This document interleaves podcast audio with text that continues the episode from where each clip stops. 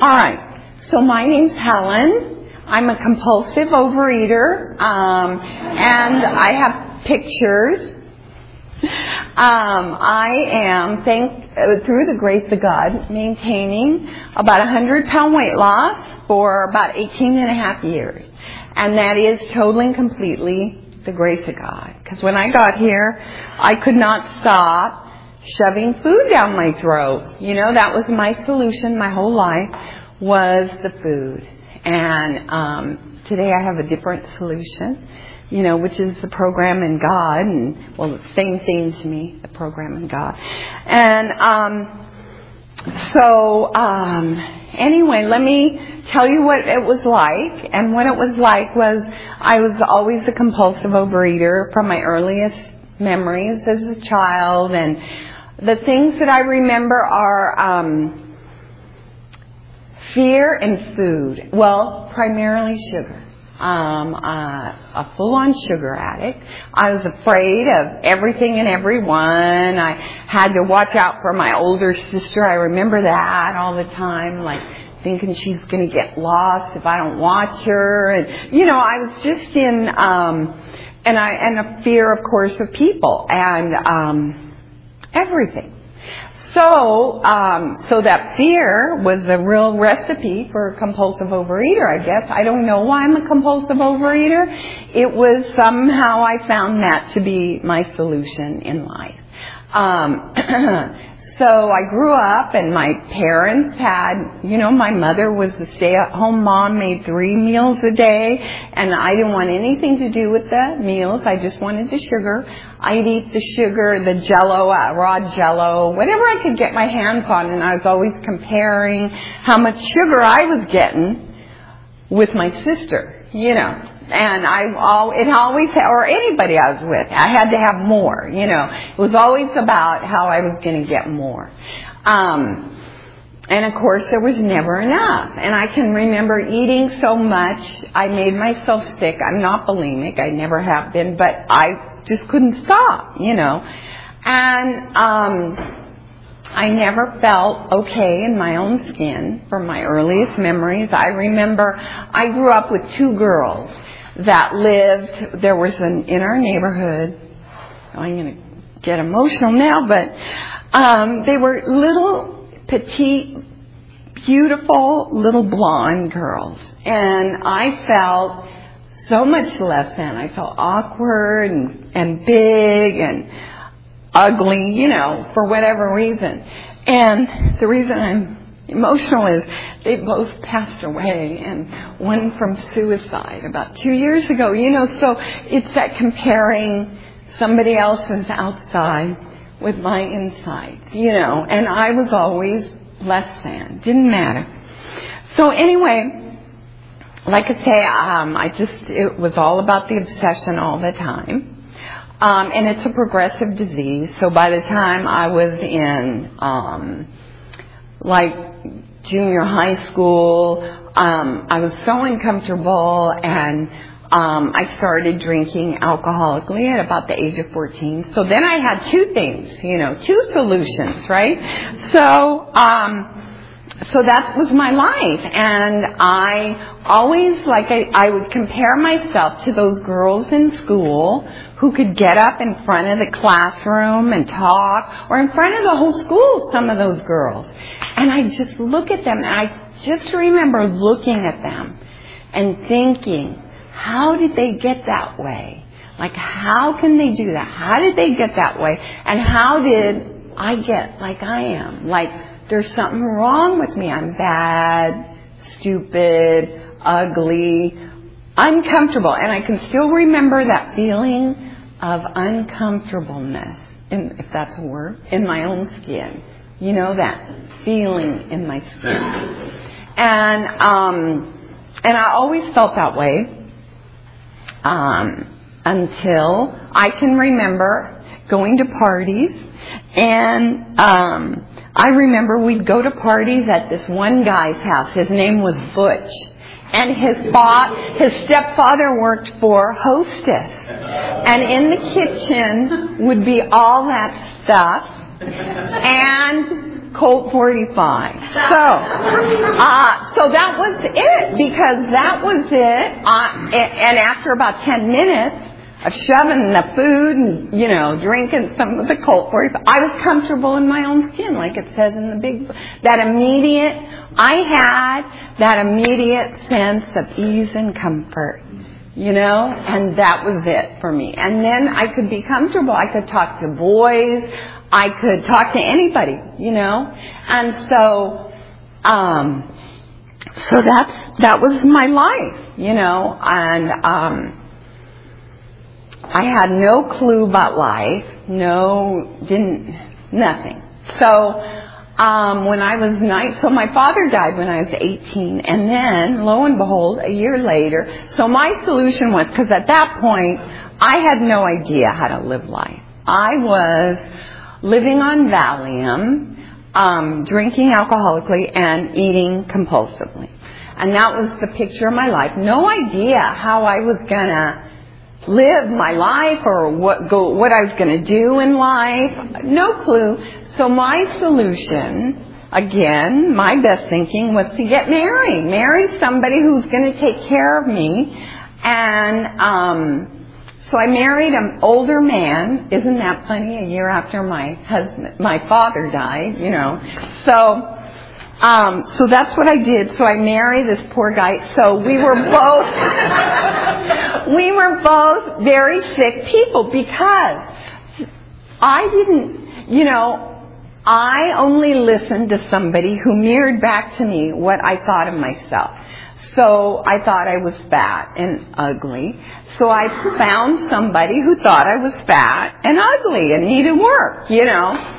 And he was as sick as I was, you know, because when you're sick, you're not going to attract the picture of mental health, you know. So and I wasn't the picture, far from it. And so anyway, and I remember going to the doctor. I had this very cute doctor in Venice, I remember, and uh, Dr. Burney. And he, I went to him, I told him I have to go on a diet. I wasn't fat at this point, but I thought I was because my brain really is broken. It still is as far as that goes. Like, I can't look at myself and see what I look like. I can't look at food and know what's a normal portion for me. I can't do, it's broken, you know. So anyway, so the doctor said, but you're not fat. And I thought, and then he called his partner and said, is she fat? She needs to lose weight? And they both said, no, you're not fat. Well, I thought they're just being nice. I didn't believe them for one minute. One minute. Who I believed was my ex-husband who told me I needed to lose weight, right? Because he was mirroring back to me what I thought of myself. So, I went on, the first diet I went on was the pregnant women's urine shot diet whatever. And you eat 500 calories, you get a shot every day, and it was expensive. So I thought it had to be expensive to work, you know. Um, and so anyway, so I did that, and then I got sick, but I was on that diet for about, I don't know how now, a month or two months, but then I lost weight and, um, it, and that weight stayed off. I was happy when I got sick and had to go off it because then I could go off the diet.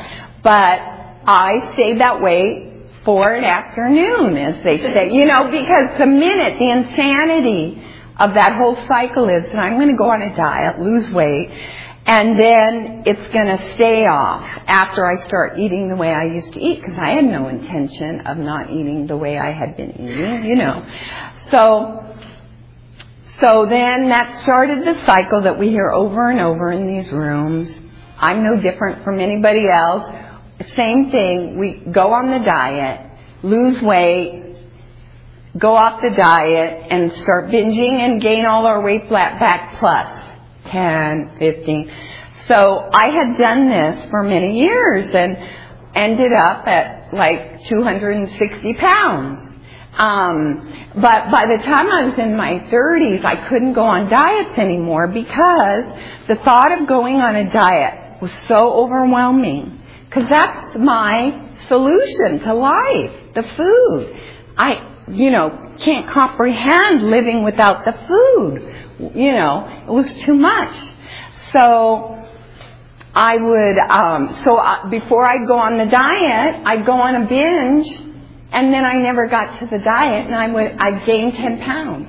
So I was scared to death because I thought I'm just, I couldn't even think of going on diets because I knew I was going to gain 10 pounds before I, you know, and I was never going to go on the diet. So one thing though, I found out about Overeaters Anonymous back in like, I think it was 79 or 80, um, and I started going to meetings.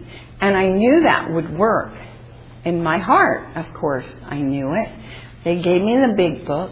I read War Fever Ran High in the New England town and thought, what on earth does this have to do with the fact that I can't stop eating? It, to me, it was like a dry old textbook, and I stuck it in my bookshelf.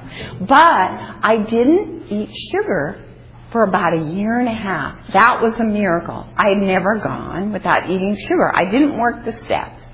I went to meetings. Um, that OA back then was huge. The meeting was like probably 150 people in this meeting in Downey. That's where it was. And the friend that I went there with that night, I had dinner with her two nights ago, and she is still struggling, and she asked me all about the program, and she, um, was, So we just had the greatest talk, you know, and um, so that was wonderful. So we're going to go to a meeting together, and you know, I don't know if she'll, what will happen, but you know, it's a gift. Like that friend sitting across that kitchen table, you know, that's what it felt like that. Just sharing, you know, because she said, you're so different than you were. You're, you're a different person. You have peace, you know. And most days I do. I still have my days. So, um, anyway, so, um, where was I? Oh, uh, so anyway, so I found OA, left, you know, because I thought, I don't want to have to go to meetings with these people for the rest of my life. Are you kidding me? So, um, anyway, so I was left. And I remember I started eating sugar at the holiday again because somebody gave me this beautiful box of candy. I can still picture it in my mind. And I was off and running. So for the next, I don't know, 15 years, whatever that was, I had tried many times to get abstinent and I could not. I'd go to meetings sporadically.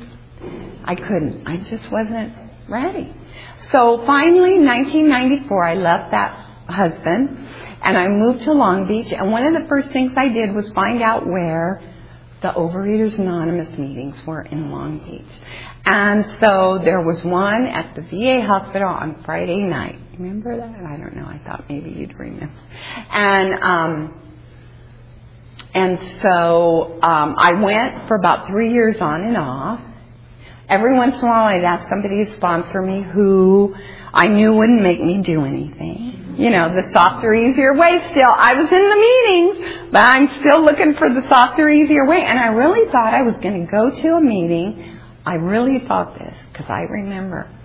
I thought I was going to go to a meeting and find a way to lose my weight without having to stop eating. I thought there was going to be a magic something that was going to happen to me. I really believed that. Um, and so anyway, and you know, I came to Overeaters Anonymous for one reason and one reason only. I was 100 pounds overweight and miserable and I couldn't stop eating.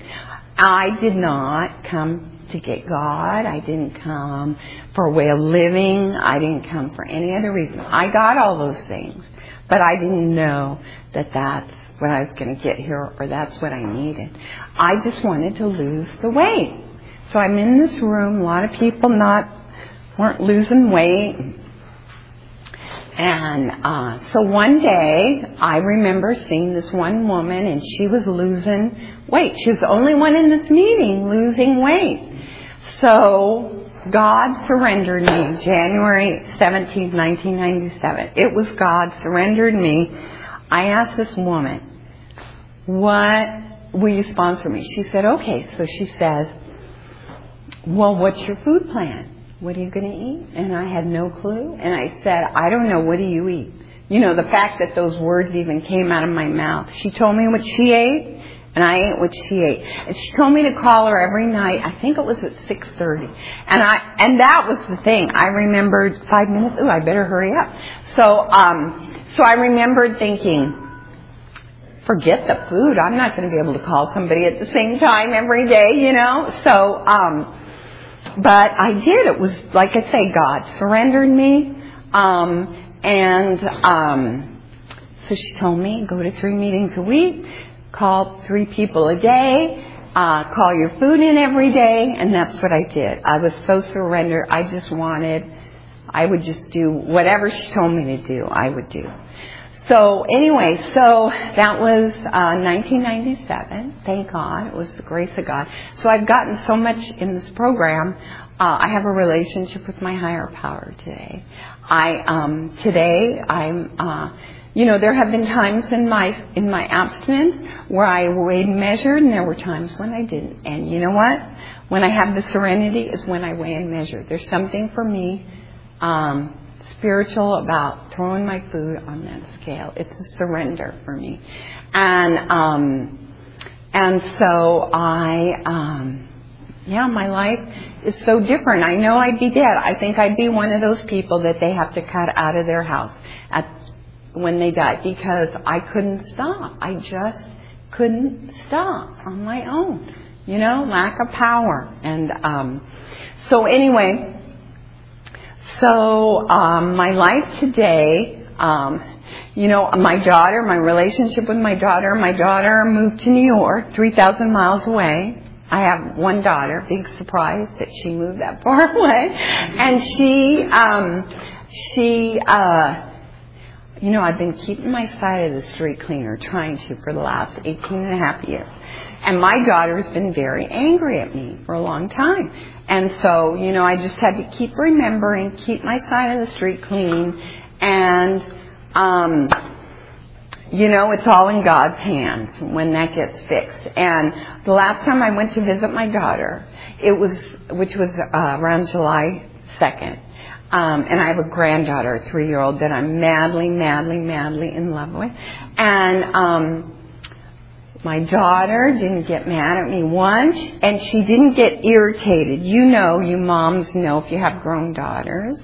She did not get irritated, nothing. It was a miracle. And the other day she texted me, I'm telling Lilia the clock story.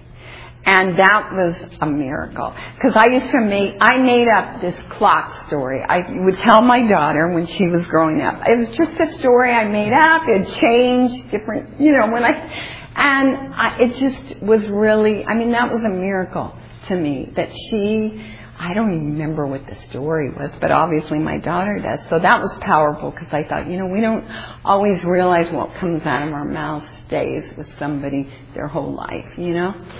So when I uh, came to Overeaters Anonymous, we had this great fellowship over there in Long Beach and was part of that. And as a matter of fact, I remember I think was the first one who asked me to speak at a meeting and I had to speak on the four step, and I was just doing my four step, and I was new, like in like, like maybe four, five, six months, something like that. And, uh, cause I remember when I came in in the program, I thought, I thought, I'll do everything they tell me to do except I won't talk. Cause I couldn't talk because I was afraid I'd cry, you know, and I was so self-centered. I thought I was shy, come to find out. I was self-centered, you know. So, um, anyway, so, um, yeah, so just everything's changed. Now, life still goes on, you know what I mean? Life on life's terms. Life is not always perfect and a bowl of cherries, but I have the solution today, which is this program, the people in the program, God, of course, first, and, um, like right now I'm going through some difficulty, you know, with my work situation and you know, it's hard. It's hard, and thank God I have the program because otherwise I'd be shoving the food. I wouldn't even have a job, I don't think. I'd probably be on disability or something. And um or I'd be dead or something. I really do believe without this program. For me, this program is a program of life and death. It really is. It's what's given me my life. And I see she's getting ready to hold that sign up. Okay, so that's it. Thank you for letting me share. And thank you, Diane, for asking me to come. And welcome to the newcomers. I forgot to say that. Okay, after the seventh tradition is read, this is the time, oh, for questions only. There is no sharing at this meeting. If you need to share, please do so with any one of us after the meeting. Also, please remember that the opinions of the leader are my own and not those of Overeaters Anonymous as a whole. When asking questions, you need not identify. Um, please remember if you ask, oh, please remember if you ask a question, your voice may be audible on an on the OA podcast. Okay. Do I stand up for this? Yes. What is your abstinence and what is your food plan? Oh, it's the same for me. Um, I don't kind of understand the that the difference, but for me, my food plan is well, I can tell you. So I have four ounces of protein. Do you want the whole rundown like that? The weight and everything? Okay, four ounces of protein, um, an ounce of oatmeal, six ounces of fruit. For breakfast, for lunch, I have four ounces of protein, uh, 12 ounces of vegetables, an ounce of oil, and a fruit, six ounces of fruit. And for dinner, I have the same as lunch, except minus the fruit and plus three ounces of brown rice. And that's my food plan. Yes. Can you talk more about the evolution of the relationship with your daughter and how you felt to get rid of her?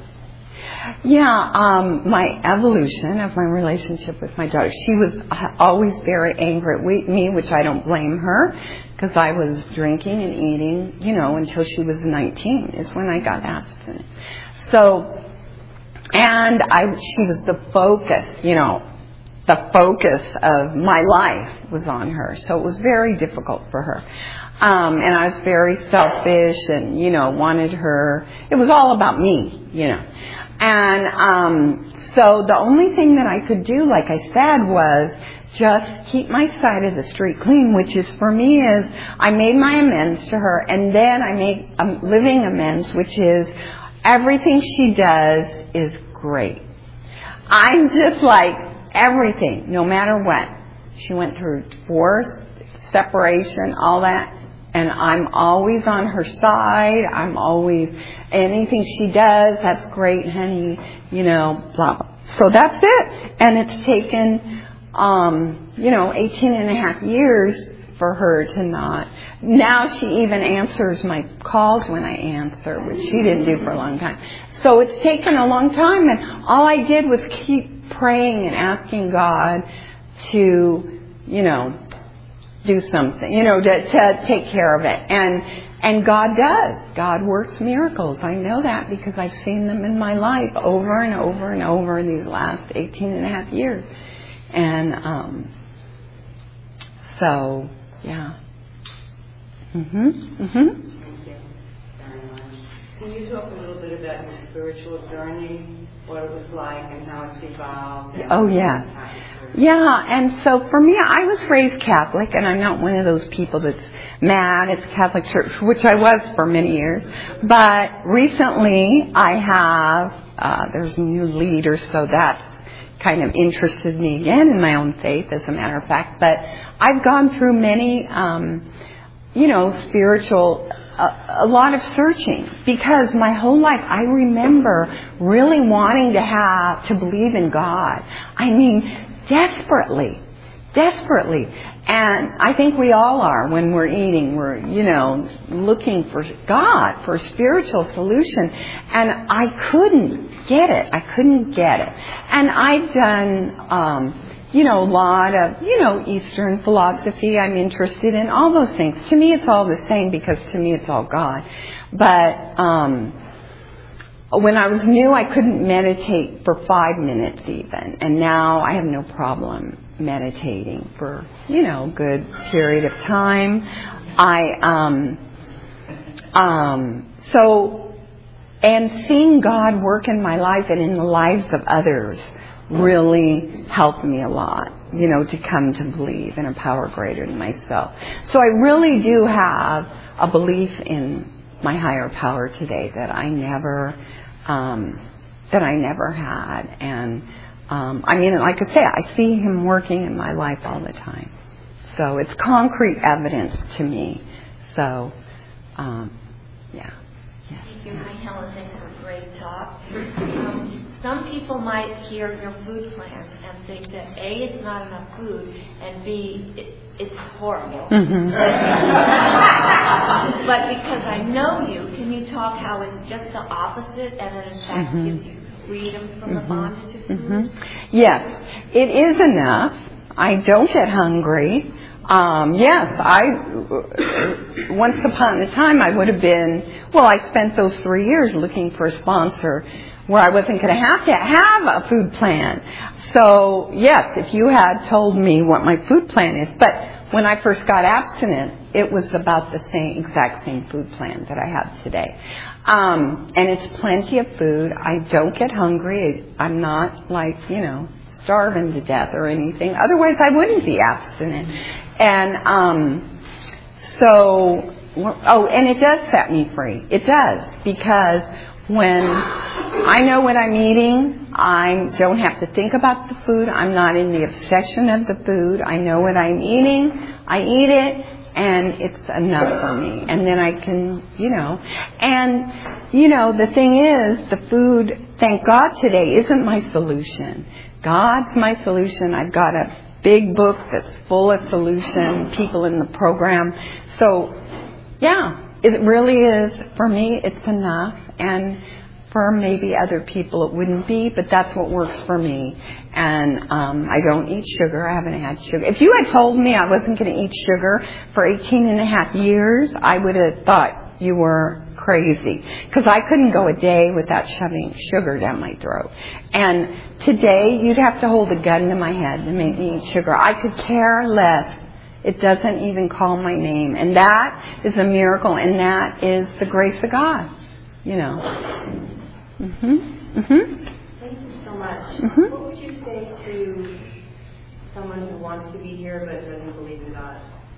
Well, I um, always wanted to believe in God. I I don't think I've ever been an atheist, so I'm probably not a good person to ask. But I know that a lot of atheists are in the program, and you don't have to believe in God. You can believe in some sort of higher power. It can be the group, like they say, it can be a doorknob. It, they say that in AA a lot, you know. So it can be whatever you need for it to be, then there's a whole chapter in the big book called To the Agnostic, you know, so that kind of explains that, how you can be here and maybe not believe in God, so. hmm Thank you, Helen.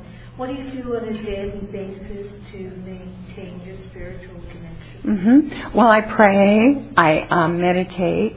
I try to meditate a half an hour every day. Sometimes I do more, sometimes I do a little less. Um, I read 24 hours a day. I don't know if anybody knows that book. In the morning, and I try to read two pages in the big book at night, and I pray, and so. hmm And I use the tools in the program. That's, that's something I forgot to mention in my talk was the tools are so important. Uh huh. Um, how do you deal with something being God's will when the result is really painful? Hmm. Well, let's see. I'm trying to think if I have considered anything to be God's will that was really painful for me. Usually my will, usually when I'm in a lot of pain, it's out of self-will. Um, so, you know, I guess that would be a matter of surrender. You mean like the death of a loved one or something or, yeah, yeah. Well, I guess, you know, I have had loved ones die in this program. And, um, you know, I know it's God's will, uh, sometimes their will. Um, and if, in the case of suicide of a friend, and um, that was very painful, but you know, God comforts me today, you know. So I don't blame God. I don't try not. I there. I have to say there are days where I get mad at God because something's not going my way, the way I want it to go. I do. I have days like that. I'm admitting I do. You know, I get mad and I'm like, God, why aren't, why aren't you giving me what I want? But I get over it, you know, and I see that that's just my big old self will. But yeah. Mhm. Can you address your relationship before program, after program with God, please? I'm sorry. Could you? Re- Please address uh, your relationship prior to the program and since you joined the program with God. Oh yeah. Well, like I mentioned before the program, I had uh, a hard time. Um, I didn't have a personal relationship with God. Like as a child, I did want to be a nun, but only because I liked the outfits. I did, and they were really nice. You know, people have these horror stories about nuns. The nuns were so, and I was like their favorite, and they'd give me special rosaries. And um, and I loved the outfits because they were nice. And then they had the the chain, you know, the beads, that, and they'd walk, and they had the cool boots, and they sound so neat when and the beads swinging. So anyway, um, and they lived in a beautiful house. So, um, but I, so I always tried to believe in God, and but I never ha- could get that personal relationship with God. Like I wanted to believe in God, but I couldn't quite get there. And that's how my I was searching my whole life. You know, I think we do, like they say, alcoholics, compulsive eaters, anybody who's an addict. Well, who what we're looking for is God. You know, and um, I try different things. I try and get different concepts of God. And one thing I can say today about my relationship with God is I don't understand God. It's not a God of my understanding. It's a God I don't understand God. But I know there's a God. I know there is, but I don't understand what God is. So anyway, but I do have that personal relationship with God. Like I know when I'm praying, I feel like I'm talking to God. When I'm meditating, I can feel the presence of of my higher power. So, and I only got that in this program. Mhm. How do you, uh, how are you using the steps to um, solve the thing you're going through at work? Oh yeah. Well, mostly right now, of course, I look at my part. Yes, so that's the steps. And do an inventory on it. Look at my part. Um, I use the tools a lot too in go- what I'm going through. You know, making outreach calls to other people, to my sponsor, talking about what I'm going through. Um, and it's funny because the first place I learned to work the steps uh, when I was new was in the workplace because I was in a new job back then. I'm in a new job now. Okay, and I spent so much time in the bathroom praying because I was newly abstinent, didn't know how to be an employee. I had no idea how to be an employee my whole life. So I learned that from the principles that I learned in this program, which were to go to work and rather than try to manipulate, spin the planet so other people would see me how I wanted them to see me, show up and give a good, honest day's work. And then I didn't have to do all that insanity. So I learned that in this program. And I learned how to deal with personalities, which was just to not tr- take it personally, know it's them, not me, and keep working my program, which was to show up, be pleasant, be helpful, even, no matter how they acted. And it really worked. It really worked. Um, I remember one man was very difficult, and he, I just for two years just kept showing up and being as helpful as I could. Two years later, he sends me an email thanking me for being so helpful and proactive in, in everything. And that was a miracle. And that I only learned from the program because I would have been, he's mean to me and I'm gonna not help him when I could, you know, all that in sick stuff we did. So anyway, so I'm having to do all that same stuff today. Just these principles that we get in this program, you know, the a way of living and the solution. So thank you. Yes. Thank you very much. Could you, I don't know how much time is left. Not very you give much. overview of how you um, work the steps? Sure. Well, I've worked them many ways throughout my abstinence and in different programs, 12 step program. Um, I was told when I came here more will be revealed because I thought I was just a compulsive overeater. Found out, you know, I had other program uh, issues too. So um, I've gone through the big book, done them in the big book. I've done them through the how questions, and I have to say I like doing it, of course, in the big book um, better. So that's what I how I've done them, following the as they're laid out in the big book. Yes. Hi, thank you. Uh-huh. Um, I was wondering what made you realize you weren't shy, but self-centered? Well, after I started working the steps, did my inventory, and um, you know, because it was all about me. I saw, like it tells us in the big book, it's one of the characteristics of addicts, you know, is that we are the world revolves around us. We're selfish and self-centered, and so I saw that, and it wasn't about being shy. I was just completely and utterly self-centered and selfish and thought I was doing everything for everybody else and it was really all about me. You know, that's the thing. We get to look at our motives. That's the other great, great thing that I learned in this program and I'm so grateful because I was the queen of hiding a bad motive under a good one. I could make you do the most selfish things and try and convince the world that I was doing them for everybody else, not for myself, you know. And with my daughter, it was all about self-centeredness and, you know, and I presented it like I was just being a good mother, you know, and so yeah, so that's, we just get so many gifts in this program and that was a big one. The motives. Looking at our true motives. hmm